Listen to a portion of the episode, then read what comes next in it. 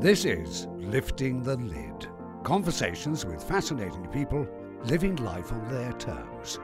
Our next guest requires no introduction. Okay, on today's episode of Lifting the Lid, we have Osher Günsberg, the host of some of Australia's favourite reality T V shows, including The Bachelor franchise, The Masked Singer, not to mention a whole back catalogue, including Australian Idol. Welcome, Osher. Hey, buddy. How are you today? Very well, thank you, mate. Now, for a guy who has interviewed everybody, it's quite daunting, so take it easy on me. No, no, no, there's no, there's nothing. Everyone's just a human being, man. No matter who you're interviewing, every single one of them got up and took a shit that morning. All right, all right, they did. Good point. Good point. So, you, at the very least, you have that in common with this other person. Like they woke up today, unless they've you know you know been on a four day bender. They woke up. They had a pee. They checked their phone. They did a poo. They probably ate something. All right, you've already done. You're, you're human, just like anybody else, man. You know, we all navigate this experience differently, and I guess that's what the interview is about. Sure is, mate. Okay, well, look, I'll start off. I've got a few why questions. Yeah, sure. Um, but let's start with why you first decided you'd like to have a career in the entertainment industry. I don't know, man. I was, I was a kid, and, like, you know, kids are impressionable, and there was something about being on stage that made everything feel better, and I just wanted to chase it as much as possible, and um, I auditioned. Uh, at the end of grade twelve, I auditioned for a bunch of acting courses at uh, uni and um, didn't get into any of them. And my acting ability has not improved since. The only acting I've ever done is to actually play myself in television roles. um, so, it was an Offspring. You did one yeah, of those. I also, I was also myself in Neighbours at one point. So, uh, but did you nail it? Did you nail yourself? Uh, uh, no, actually, I didn't. It was terrible. I chewed the scenery. Um, Anyway, so on the day that I didn't get into, I remember in the newspapers back in the day in Brisbane when we, um, you'd find out if you got into uni, if your name got in the paper, right? And on the day that I saw all my friends, mate, all my mates' names in the paper getting into their courses, I could not find my name. The day I did not get into university, I was like, what the hell do I do now? And my buddy Shane called me up and said, hey, my, my cousin's band's looking for a lighting guy. And I said, yes, I'll do that. And, um, that's it. I started as a roadie when I was seventeen, and I, so I kind of just fell into it, really. And then about nineteen, it's a real interesting thing. About a year of being a roadie into it, um, my old school guidance counsellor, who had watched me graduate a year before, so I'd left school for a year, she gave me a call. She says, come in and have a chat with me. I'm like, I haven't been at school for a year. What's, what's going on? Anyway, she knew that all I wanted to do was music. She knew that all I, you know, that's all I knew how to do and all I wanted to do and all I could do.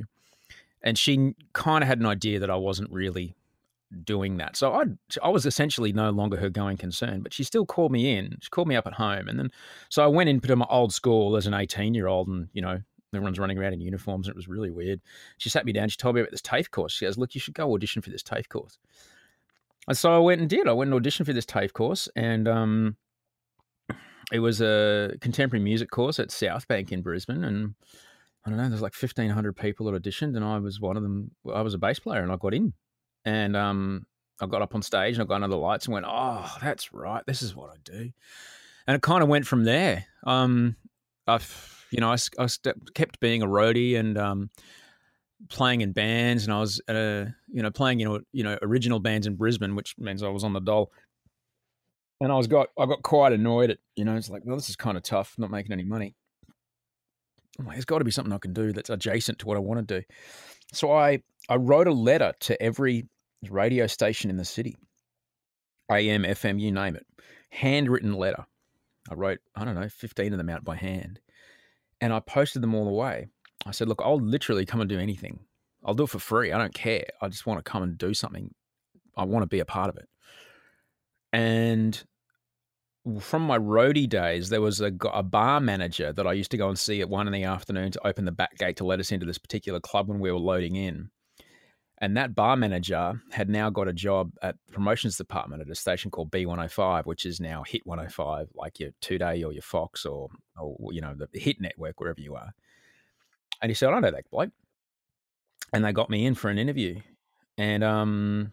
you know, a week later, I'm driving around in the Black Thunders giving away icy cold cans of Coke. And then the program director heard me do a cross back to the station. And, and then I started hanging out in the studio. And about six weeks after I started, my um, you know, I, I was I was pulling a late night shift, which is bananas to be being on air six weeks after you start driving the street team around.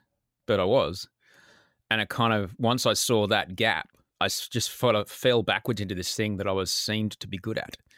And I really enjoyed it. And I just really wanted to do it. And then I got this, you know, got this brain that won't let go once I get stuck on something. And that was it. And I just worked my ass off. And I just worked and worked and worked and worked and worked. And there was plenty of people that started at the same time as me, plenty of people who had more talent than me, plenty of people who were better at it than me. I don't know. The difference, the only difference I can think of is that I, I just worked. I just wouldn't stop. I couldn't stop. Even though you said you went for everything, did you have an end goal in mind? Did you have, was this a stepping stone, or was you literally just trying to work out what you love to do? It was, it was literally that. You know, I just knew that I just wanted to chase the feeling of being good at something. That was it, really. I didn't really learn to value my work or put a monetary value on my work until years later. I was just so grateful that someone would want to pay me for doing, just talking about music, this thing that I loved. And I remember years later when I was at Channel V and I was in negotiations with my general manager at the time, Barry Chapman. And it was like, come on, mate, push me. You got to know what you're worth. What are you worth? I'm just happy to do whatever you want. You know, I'm happy to take what you give me. I'm just really grateful. No, you fucking idiot. You got to, what do you, got to get paid what you're worth. Push, what do you want? What do you want?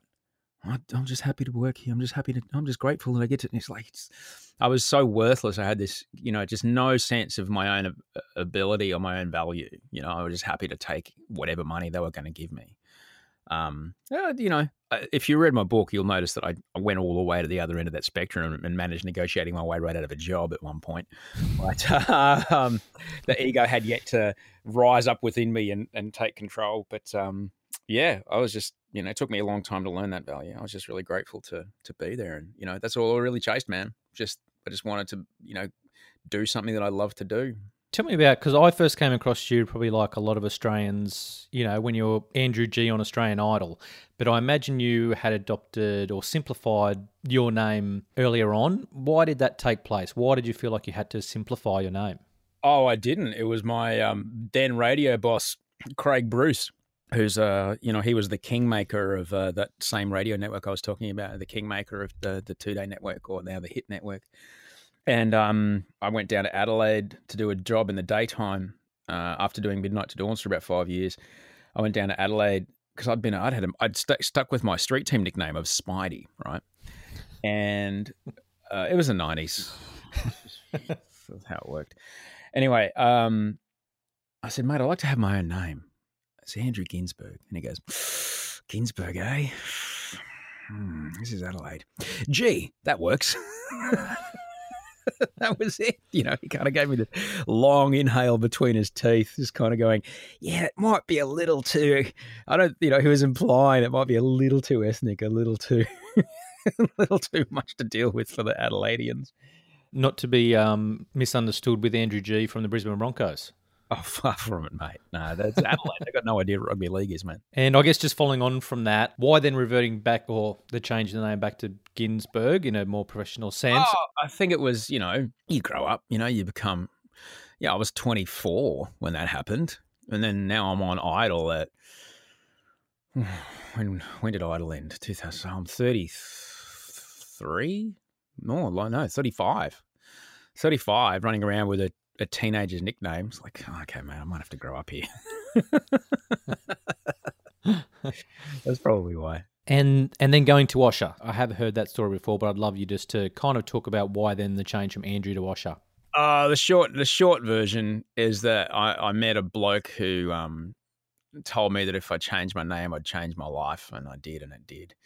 And that's about it. You know, I'm a I'm a big fan of nominative determinism. And, uh, you know, it was a, it was a big change in my life of, you know, getting sober and, you know, leaving a part of what I was about behind me and leaving a part of, you know, ways I used to live behind me and, and changing my name. You know, I'm certainly not the first person in, in my industry to do that. What you mean, people don't go by their real names? Yes, precisely. But, you know, but changing your name has always been a, a significant signal to the rest of the community that you're, you now have a different course in life. You know, I remember, you know, going to the summer holidays and Miss Smith was our teacher, and we came back from the summer holidays and it was Missus Jenkins, same lady, but now everything was different.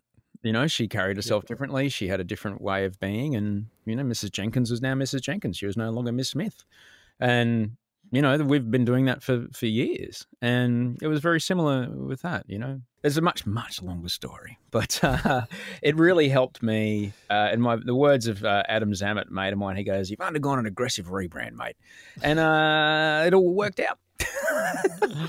That's perfect. Now, you did touch on that led to a lot of, you know, changing within yourself, changing as a person, and things you briefly touched on, which I'd like to kind of explore a little bit.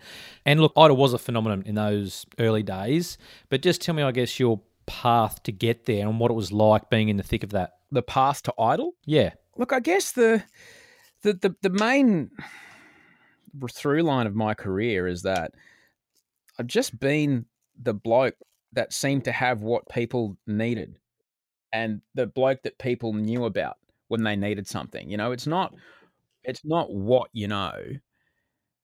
No. So people say it's not what you know, it's who you know. Well, that's not exactly yeah. true. It is what you know, but it's also who knows what you know. So um, everything that I learned being a roadie helped me when I got into, and everything I'd learned from being in bands and playing music and going on tour and all that kind of stuff helped me when I got to radio. It gave me a much different perspective and a, you know, a different approach to being on air and speaking with enormous passion about the music. Um, was very different from some of my colleagues, because I truly did get goosebumps at every pop song. You know, I wasn't just, it wasn't just a gig on another station. It was like, oh my God, oh, this is a freaking amazing song. Right. And that really informed, in those hundreds and hundreds and hundreds of hours, informed and, and learning how to do everything at, at the radio station, which is, radio is very much a mixture of art and science. It's very much a mixture of research and programming, and learning how client relations work with programming, and learning how, you know, the sales management of the station and the business works, and, you know, being very aware of, you know, look, we just, we can't play Judas Priest all day because people in Brisbane just don't want it. We're running a business here. It's going to have to be Celine Dion. As good as Judas Priest are to some people, more people like Celine Dion. That's just the fact of the matter. And we're in a business, so let's play music that people want to hear. And, you know, learning that kind of aspect of the business was very important for me. So then when I got to Channel V, I showed up with not only, you know, I was, when I first got to Channel V, I was programming the music um, for our show, because I learned how to use all the software. I just do it as often as I possibly could. In radio, I'd learned how to make myself as indispensable as possible and learn as many jobs as I possibly could, from editing to producing to programming to, you know, sales relations to, you know, doing stuff with clients and all that kind of stuff. I just tried to learn as much as I possibly could. And so when I got to Channel V, I had all this skill set that was somewhat a bit more robust than um, other people that they were considering for the job. And then at Channel V, all that stuff was just went into overdrive as far as, you know, being boots on the ground and learning how to edit and learning how to, you know, what it means to produce and and and cut and, and have a vision of what something's going to look like. And then all the live stuff, just hundreds and hundreds of hours of live stuff. So by the time Idol came around, the key is you just have to make yourself undeniable. You have to make yourself undeniable. So when the choice comes as to who are going to get to do this job, they can't look past you. When it came to looking, they looked at other people for Idol. I won't say names, but famously there was a, you know, a few very famous people that they were, they were looking at as a duo that they tried to uh, put together for Idol, and they, they didn't get it. They looked at me and Jim, and there was literally, there was no other choice. There was no other choice. There was these two people that had done literally thousands of hours of live television broadcasting. And live is a very different kettle of fish to standing there reading an auto cue in a studio without an audience. And they couldn't deny what they had with us. And there was no other choice. And chemistry is very important, isn't it? Yeah, truly. But we'd had four years to work on that. You know, there is no overnight success. You just don't see it. You know, it's suddenly there in your face, but you may not understand that that person or those, that team has been working for years to get to that point where you suddenly become aware of them. Just because you suddenly become aware of them doesn't mean that they just existed out of, they just came into existence that day. Um, and that's the same with anything, anything, you know, people don't accidentally win the hundred meter sprint at the Olympics. Well, they won't this year, but you know, they there's years and years, a lifetime of training goes into it, and suddenly, like, oh, who's this runner from Kenya who's about to beat the ten thousand meter world record? I've never heard of them before, and here they go. It's like, well, they've been training for twenty-five years, mate. Yeah, it's the same with any industry. Now, I read this, so you can tell me if it's true or not, but you said that you forgot three years of Idol. I don't know if it was three. Well, I guess when and why was that? No, I don't really remember the second season of Idol, which is two thousand four. And uh, I think you can thank your good friend alcohol for that. Pretty blurry time, man. Yeah. It was a pretty blurry time. I know I was there. There's footage. there's, a, there's, a, there's a bunch of stuff I don't I don't really remember. Um, obviously, there's you know there's pockets of, of memory, but um, yeah, your hippocampus can get pretty affected when you start throwing that amount of alcohol into it. Um, and stress also really affects your ability to create memories. Uh, when I got really sick a couple of years back, um, and it's you know it's particularly difficult because it was in the early years of of you know spending time, early months of spending time with my my wife Audrey. I can't really remember a lot of those early days that we spent together, and she has all these beautiful romantic memories of that time. And um, I was just so sick, and the cortisol and all the whatever else is going on that's blocking the memories from being formed was just firing. And so there's a lot of stuff. And plus I was on a lot of medication as well. And so I don't I don't remember a lot of it, which is a real shame. Um, and there's a, there's a few moments that kind of pop in, but it's a lot better now. But yeah, a combo between the stress and the meds, you know, made it go away. And and that's really tough uh, to not remember, you know, really important parts of my life. And so it's been a real focus this last year with Wolfgang, our baby, coming into our life, to try and be as absolutely present as possible and to work as hard as I can. And, uh, you know, it's it can be difficult. My brain can want to go and wander and escape from the room, but it's really uh, it's a good practice to be in. I want to come back to, you know, a lot of that health and happiness in a moment. But why did you then make the move over to L A? Was that just part of, you know, because that's what people do when they kind of make a name for themselves in this country. They feel that the next big step is to bridge L A and become famous over there. Or what was your thinking? Who doesn't want to play the main game? Everyone. Who doesn't want to test themselves against the best in the world? Who doesn't want to, you know, go, well, okay, well, I've I've fought every other boxer. Who else is there? How can I win the title? How can I win the best? How can I, how can I, you know, I want to test myself against the highest, you know, in the in the biggest market on the planet, the biggest English speaking, sorry, biggest English speaking market on the planet, mind you. Yeah. So yeah, of course, that's of course that's why you do it. You know, it's Australia's. We like to think that we're very important. We are quite tiny. We are twenty-five yeah. million people. We're smaller than most cities in China. You know, we have a very very small market as far as entertainment goes. And, you know, there's this three hundred thirty million people English-speaking market on the other side of the Pacific. That's a fifteen-hour flight away. Yeah, man. Who doesn't want to take a shot? Who doesn't want to go from the Commonwealth Games to the Olympics? Who doesn't want to give it a give it all they can while they're in their peak form and see how far they can go? And what was it like when you got your first hosting show over there? Mate, it's freaking incredible, dude. It's like, you know, if you've ever, rest in peace, Tiger Airlines, but if you've ever flown Tiger... No, thanks. And then flown business for Emirates. You're like, well, okay, we're getting from A to B, but that's a very different experience. Yeah. You know, it just, it was just incredible. I can't even describe it. You know, the, the the entire season's worth of people who would watch Idol would watch one episode of the show that I did over there in C B S. Just massive, mate. And how did the, how do the shows compare, like in terms of what it takes to put one together in terms of our market to what, what gets thrown into a show in L A? If you've ever been to um, the Formula One in Melbourne, there's the supercars. Yep. All right. It's a pretty big deal. You know, you get those mad teams. I don't know if you're a, form, a supercars yes. kind of person. Okay, then. So you get the teams like your um, the, the Bottle-O guys. They run a Mustang, but, you know, that's a pretty, you know, nuts and bolts kind of thing. And you go yep. a couple down, and then you got the Dick Johnson Team Penske Mustangs, and you're like, holy shit, these guys are on it. They've got all the telemetry, they've got it all going on. They're, you know, they're all in uniforms, that everything's packed away, all the all the drills and, you know, ratchet guns and everything's all kind of very neat and tidy, everything's great. And then you walk one hundred meters down the road uh, into pit lane, and you go and see the McLaren pit, and you're like, holy shit. Oh, okay. That's pretty much how I could describe it. Like, they both get cars on the road, but there's some very, there's very different speeds. and there's very, very different standards of operation. As as incredible and slick as the you know the winning supercars teams are, and you know you know Penske obviously, um, T J R you know doing incredibly well, um, the the Mustangs there, um, and they they run a very very very tight ship, and yet to go and down like and see what a Mercedes pit looks like, or the you know, the Ferrari pit, like you can't even. It's like a spaceship. Yeah, it's incredible. You know, that's about the difference. Why make the choice to come back to Australia? Was it a forced choice, or what was, you know, was it a positive or a negative experience that you kind of left L A to come back to Australia for? I left America in two thousand fifteen. Well, I was, you know, things were very, very different, mate. I was, uh, by that point, I'd been, I'd been, uh, you know, my first marriage had ended about four years prior. I was kind of teetering on being very, very sick. I had been very sick. Um, I had episodes of um, psychosis that manifested as paranoid delusions. I was very, very ill. Trump had just won the Republican nomination, and I had already met Audrey and, and Georgia.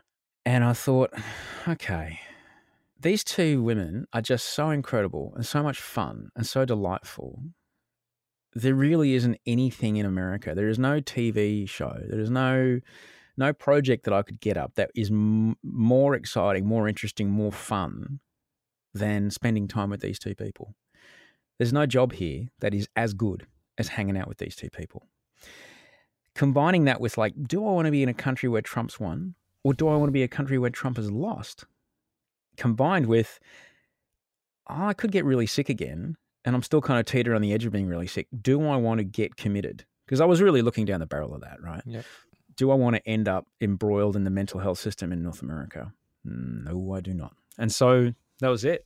I packed up my shit and I left. And, um, you know, as you grow older, it's important to remember that things change, and what I wanted in my twenties or thirties is no longer what I wanted. You know, I, at the time, the most important thing that could possibly happen was to get on American television and get a job in America and, and make a living there and do that sort of thing. And then later on, the most important thing was spending time with this incredible woman, Audrey, and hanging out with Georgia and having fun with those guys. And there was no amount of money, no job, no nothing that was as good. And that was it. I was done. Packed up my stuff and left. And that's, and you know, that's fine. I mean, we spoke about Craig Bruce before. Craig has a great line. He said, the day, and I've done this a few times in my career. He said, the day that your heart doesn't race before you turn the mic on, get out of the chair and let someone else have a go, because if you don't love it, you know, it's time for you to leave, because you'll just end up resenting it. And what happens is you end up resenting the job, and then it, it becomes a horrible circle. But I've done that. I've done that in radio. I did that with L A. I just went, you know what? Someone else should try this. This I should reserve. I should get out of this spot and let someone else who's really bloody hungry get into this, because it's time for me to go. And it's important to notice that, because if you stay longer than you should, and we've all seen people like that. We've all seen people in our industries that have gone, what are you doing here? Go and do something that you love. Yeah. All you do is you turn up to work and you hate it. It's not worth it, man. You just, you know, you hate yourself. Your family doesn't like you. You know, it's just a grind. Don't do it. Go and find, it's not worth it. It's not worth it. Our lives are too short. Our lives are too damn short. And is that the same thinking? You mentioned before about how your kind of first love was music, and you're obviously still a very talented musician. Do you still have thoughts and dreams about taking that further? Oh, look, the music industry is a very different thing to what it was, mate. Uh, the only place you're making money in music is either selling your songs to adverts or playing live shows, and there's no live shows happening for a couple of years, man. So playing music is a tough gig right about now. Um, I'm just happy to, I've got a you know a couple of guitars lying around here in the studio, so I'm, you know, I'm happy to just noodle around. I don't know if I'd want to start a band at this point. Jesus, hard, hard, hard, hard. You know, it was hard twenty-five years ago when I was giving it a shot, and there was people were still making money selling units, and now music's free. You can't make money selling a unit. You can only make money selling a ticket or a T-shirt. Real hard, man. Real hard. If you could be in any band in the world, which one would it be and why? God, if I could be in any band in the world. Yep. Far out. Probably The Roots, because you get to play with Questlove and you get to jam on hip-hop. It's pretty fun. That was one of the funnest. That or the two funnest bands I ever played in. Uh, oh, every band I played in was fun, but I played in a really fun hip-hop band for a while called Resin Dogs. I played double bass in Resin Dogs. That was just super fun. Great vibes. And um, I also played in a country band. Again, I played double bass in a country band for a while. The country band was called The Crying Skies. So country. And I really loved that. Well, maybe I wouldn't mind. You know, I'm, I'm getting into that age. I might, you know, grow the beard out and play some country. We'll see what happens. Go all White Buffalo and see what happens. Yeah, nice. Now getting into, I guess, more of the creativity side of, of your career, you're also a very prolific podcaster. What do you enjoy most about the format that's different to radio? Um, I think podcasting is particularly special because it's a very intimate form of broadcasting. People listen to podcasts deliberately and they tend to listen to... Uh, so they listen to podcasts deliberately and actively. People tend to listen to radio passively. Mm-hmm. Radio just is on. That's the thing that's on when I drive to work. You know, whatever it is, I'll take it. Whatever song it is, whatever talking about, whatever they're talking about, whatever competition they're running, whatever, whoever they're interviewing, I'll just get what I'm, I'll take what I'm given. Podcasting is a no, this is my time. This is my twenty-five minutes or whatever my commute is. I am going to take in this nerdy physics podcast or this interesting conversation or this true crime story or this, you know, panel show where people are laughing about the most interesting fact they found out this week or these two people de- deconstructing my favorite T V show, and I will deliberately and actively engage in it. It becomes a very different listening experience. It's kind of like, because you've got skin in the game when you listen to a podcast. You've taken the time to download it and you've deliberately played it. So you're already committed and you've already given it a little more attention, a little more en- enrollment than you otherwise would have if you just passively flicking around the dial and you heard a song you like. You know, the deliberate listening is something that has, has come to us now. I mean, it's the thing, deliberate viewing is the thing that ended uh, the music television, because you could, you no longer had to wait for them to play your favorite Naughty by Nature song. Um, you could just roll it up on YouTube and just watch it again and again and again and again. You know, so similarly, you know, you don't request radio has gone away because I can just listen to the same song twenty times in a row on Spotify if I want. Yep. And, you know, similarly, you're never invested in it. It's like buying a movie ticket. Even if the movie sucks, you probably won't work out, walk out because you're pot committed. You've got the sunk cost situation going on. So same with podcasting. You've kind of got the sunk cost thing. You're like, you've already given it just a little bit more attention. And I think that changes the listening experience quite a fair bit. And it's a very intimate form of broadcasting.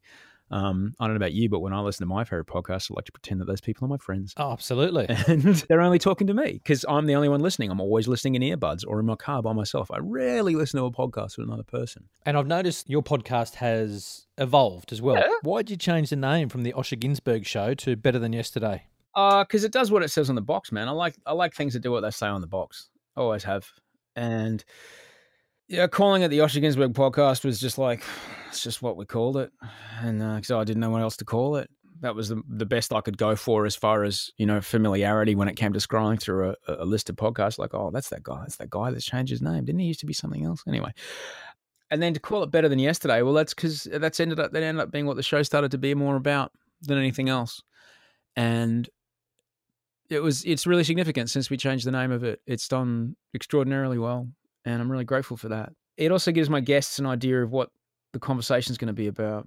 And um, it's really good. I'm really enjoying it. You know, I really, and everything evolves, man. There's no, if I, like if you listen to the early shows, there's a massive like heavy metal intro and the conversations are that of a single bloke who's, you know, just starting out and figuring it out. And now, you know, I'm married, got two kids, got a house again, you know, things are good. And, um, why wouldn't the show evolve? The show evolves along with the listeners. Everyone's everyone else is eight years older. Why shouldn't the show be? Aside from the interview episodes, you also regularly do your checking in eps. Why why do you do those?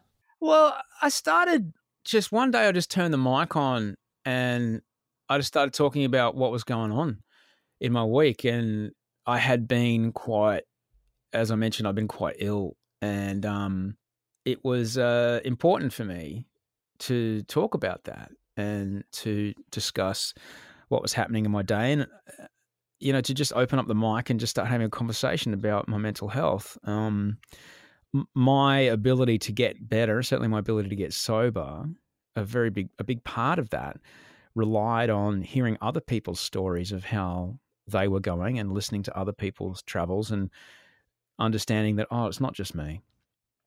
And I just wanted to give people the experience that, no, it's not just, it's not just you, you know, this is me going through this. And, you know, I'm a big fan of you can't be what you can't see, and you may not have ever had modeled towards you how to have a conversation about what is going on with your head, and, and, and try and verbally deconstruct what the story is and why do you feel these weird feelings in your body and what's actually going on. Um, and so that was also a part of it. And that part of the show started to get really, you know, people started to really get interesting, interested in that.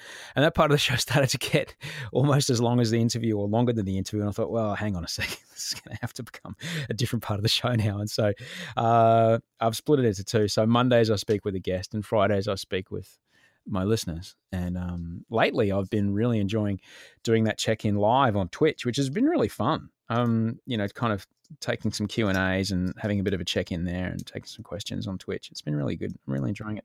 Well, because a lot of other podcasts that I would listen to, they, they will often talk about how it's those real admissions, the boring stuff they might perceive in their life is the stuff that resonates the most with their audience. Do you find that? Mate, there's no time left to be inauthentic. I think the time of the inauthentic or false or kind of facade of a broadcaster, um, there's a time and a place for that. You know, I certainly don't want the people on the six o'clock news to tell me how they feel about what's going on. I don't want any editorial when it comes to reporting facts, though I'd have, it's been a long time since I've gone to the six o'clock news for facts. Um, it's true though. Uh, you know, it's a time and a place for that. And I think podcasting allows the opportunity to be authentic in a way that is impossible in many other traditional format, forms of broadcasting. And um, I'm really grateful for that. I really enjoy it. And it seems to resonate quite a lot. And uh, I really enjoy the connection that that brings. You know, I love reading the emails, and I love hearing the voices of the people that, that talk uh, to me when I meet them. Because, you know, I like to listen to other podcasts and hearing other people talk about that stuff because it makes me feel less alone. And so I just like to give a bit of that as well. Absolutely, mate. That really resonates with me as well. Now, do you prefer any particular format out of T V, radio, or podcasting, or are they just different? Mate, it's it's all everything. You go for what you want, you know. It's like, do you want to eat peanut butter and banana for the rest of your life? No, you have that at every, you know, when you want it. You have a little taste here, a little taste there. I do love some peanut butter and banana. I just had some, to be honest. Um, you know, it's it's it's what you feel like on the day. Um, you know, there's a time and a place for everything. I love big, shiny floor telly. I love The Masked Singer. I love whispery, quiet, dramatic romance. I love The Bachelor, The Bachelorette. I love it. And I love, I'm loving Twitch. I'm loving live streaming on Twitch and, and doing silly game shows um, live on, on Twitch on a Tuesday. It's super fun. And I love podcasting. I love the conversations. I love the connections that I have with people. I really enjoy it. I'm really grateful for it, man. And how do you pick and choose between the various different shows? Because I assume you get offered a lot, and even including shows like, you know, Bondi Rescue, where you only do the voiceover for. What makes your decision? Uh, unemployed me says yes. It's a pretty simple process, even though unemployed me hasn't been one hundred percent unemployed for quite a while, seven years. It's still a very fresh memory being nearly forty and unemployed. So I tend to say just, I just say yes to stuff. Um, and then I have to back paddle and uh, deal uh, with, you know, what saying yes to everything means, and then trying to figure out how I can manage all the time and everything. But yeah, I got a mortgage and school fees, man. So I say after after this, I'm, I'm I'm shooting a thing for a client. I'm doing something else for someone.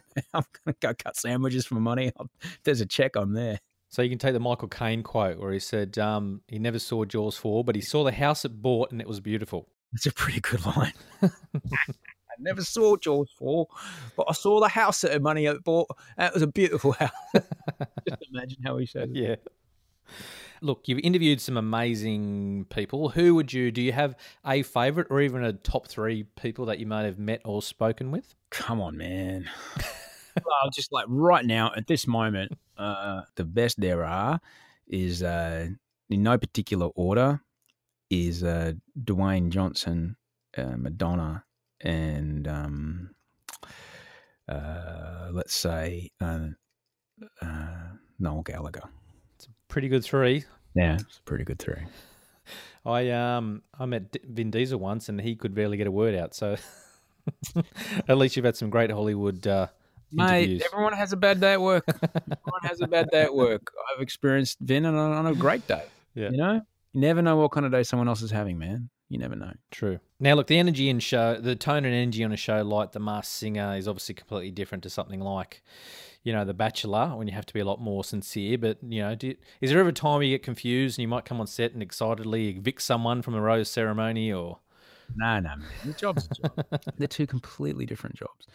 And, you know, those jobs, I'm, it's not about me on those shows. Uh, and never is about me. I'm just the conduit between the audience and the action, and um, and that's it. And I'm I'm happy to be that. You know, it's it's you know, if they have to cut giant parts of my work out, which they often do, um, that's fine. I don't I don't mind. You know, because it's not about me. It's not about how much time I got on camera. It's about, did these people find love, and did we tell that story right? Because that's what the show is. You know, it's really important that you don't confuse your own role with the greater cause. And you've now got obviously a lot more of an emotional attachment with the Bachelor franchise. It's been a huge part of yours, but you've also got a very personal connection with your wife that came about through the Bachelor, didn't you? We, uh, yeah, we met some way, friend Carla, who was my makeup artist, and we, we've known each other for a long time. She was a child, but a child in high school doing work experience when we first met. And now uh, some twenty-one years later, um, we're still working together. Um, it was our first, we spent our first day in television together, and she's uh, my hair and makeup artist and has been for a very long time. And she introduced me to my wife, Audrey, who, um, uh, through Carla, because Carla said, look, I can't do work with you on Bachelor next week because I said yes to this other job. So I've gone for five days, but I've got someone to come and look after you, and you're welcome. And sure enough, uh, Audrey showed up, and uh, I waited until we weren't working together. You know, I waited until that five days had passed because everyone deserves to go to work and not be hit on. And so I waited until after that, that week had gone, and then, you know, reached out. And thankfully, Audrey fought very hard against all the kinds of bananas bullshit that was going on in my head that I described earlier. And she managed to fight her way through it all. And um, she held on, and we're thankfully still together. We've got two great kids, and life's great.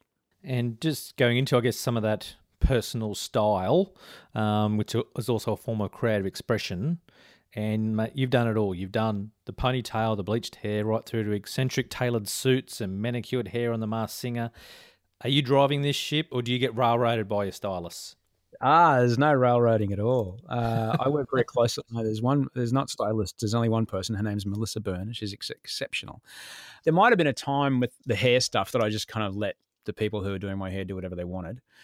And um, I just took their lead, and it seemed to have worked out. Nowadays, I work closely with Melissa, and uh, you know, I let her know, look, this is kind of what I, you know, like to work, kind of go towards, and then I trust her very, very much uh, about what she sees that I can pull off and what. And I think that's that's a big part of that styling is, you know, you, there's clothes that I can't pull off, and there's clothes that I can. And that's got to do with your personality in many ways. And Melissa knows me quite well, and she's able to go, right, yeah, I reckon he can he can work with this. And certainly when it came around to Masked Singer, I showed her a couple of photos. I'm like, look, because it was a very secret um, project when it was first starting. Uh, I showed her a couple of photos and, look, there's this thing coming up. We're going to need a bunch of suits that look like this. And I showed her a few pictures. I said, is there anyone in Australia that can help us make these kind of things? And then she saw the scope and she went, oh, really? I said, yeah, it's going to have, I'm going to be standing next to like a giant six foot tall, you know, goanna or whatever.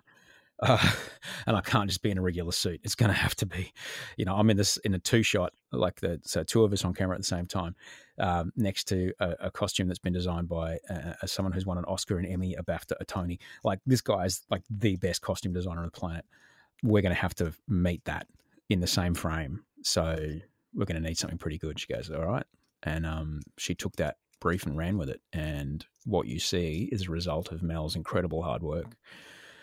And all the fabric choices and all those things are hers. And um, she works with a tailor up in Brisbane uh, called Will Vella. And those guys have made, you know, that particular look really, really shine. And, um, but it all comes from, you know, conversations that have, that I have with Mel. Cause ultimately, you know, there was a, a stylist I worked with for a while there called Tyler, Sheridan Tyler.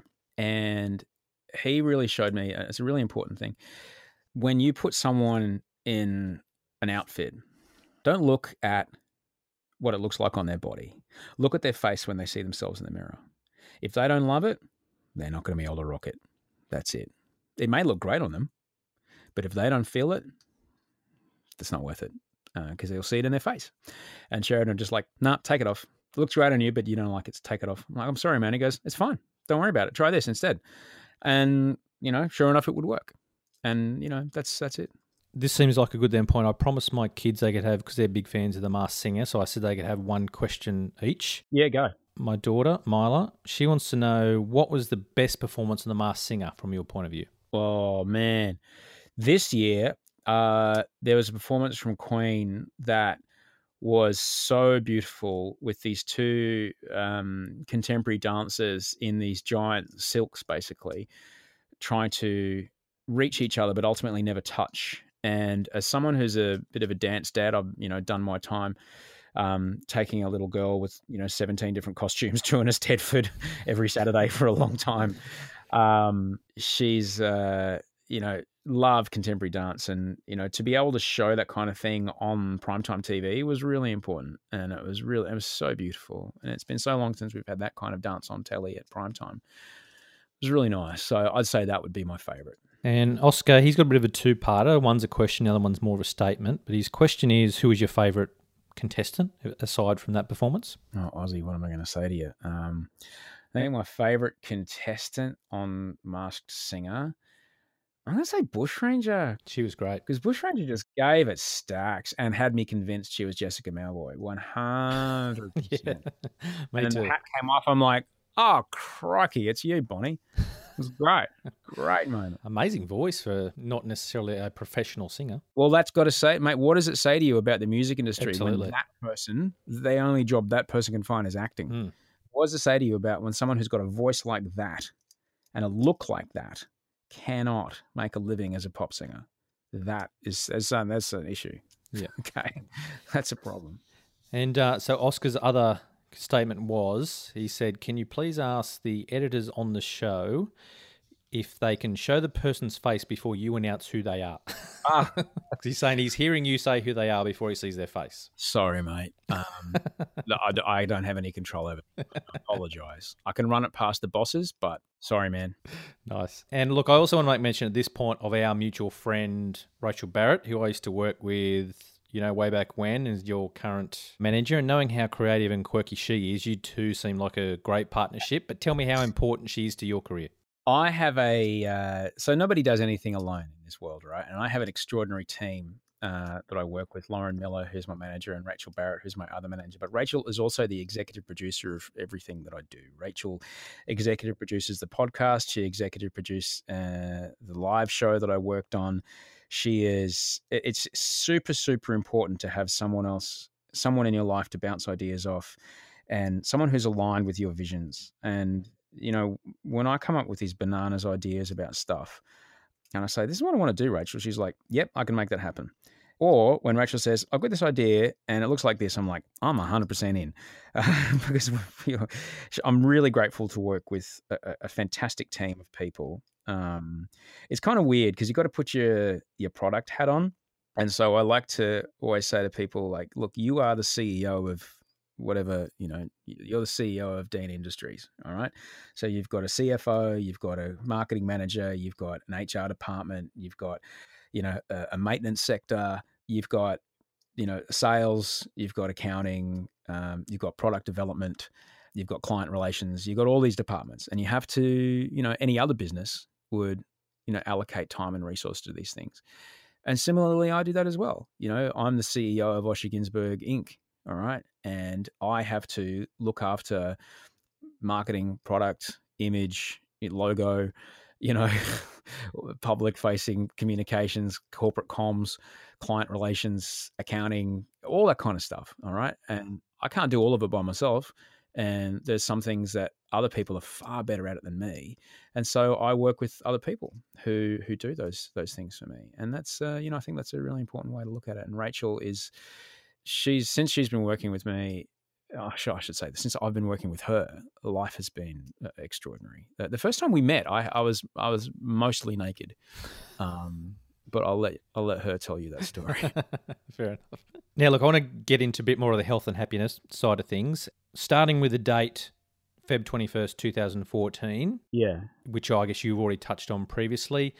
But then how, I guess, that led into you writing your book and doing that stage show, which was amazing. Oh, thanks, man. Um, yeah, look, that was the day that I first started experiencing really, like, I'd already been quite ill, like, with anxiety, and I was not doing very well at all. And that was the day that my anxiety had flipped up into where reality had started to bend and twist and glitch in and out, and the delusions started to kick in, and I'd start to see and hear things that weren't there. And it was very, very frightening, very, very, very frightening. Um, it was a long, long, long path. Long journey to get anywhere near better. But like anything, like I was just describing, it takes a team. And, you know, I guess the first thing you really have to do is to admit, you know, it's like, uh, so I'm sober, and the, there's part of staying sober in my, the way I try to stay sober is there's, there's uh, how shall I put this? There's steps involved. And the first step is to admit that there's a problem, and admit that you're powerless over it, and admit that it's going to take something bigger than you to help it get better. And so I really just took that approach. And I didn't want to admit that this was happening. I didn't want to accept that I was feeling this stuff in my head, and, and I, I, you know, lost the ability to discern f- fantasy from reality. But I had to, and I had to admit that the thoughts that I was having and the ways I was thinking about things weren't enough, and I needed something bigger than me if I wanted to get better.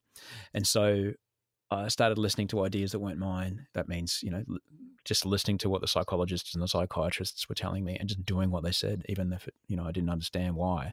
Just understand that, look, my best thinking left me crazy, so I might have to listen to someone else's thinking and see what happens there, because that's what worked when I needed to get sober. My best thinking got me, you know, divorced and, you know, career in tatters and, you know, unemployed and all that kind of stuff. So I'm like, it might be better to listen to something else's, someone listen to somebody else's ideas for a while and just do what they tell me. And what do you know? Things got better. Same with, you know, my mental health.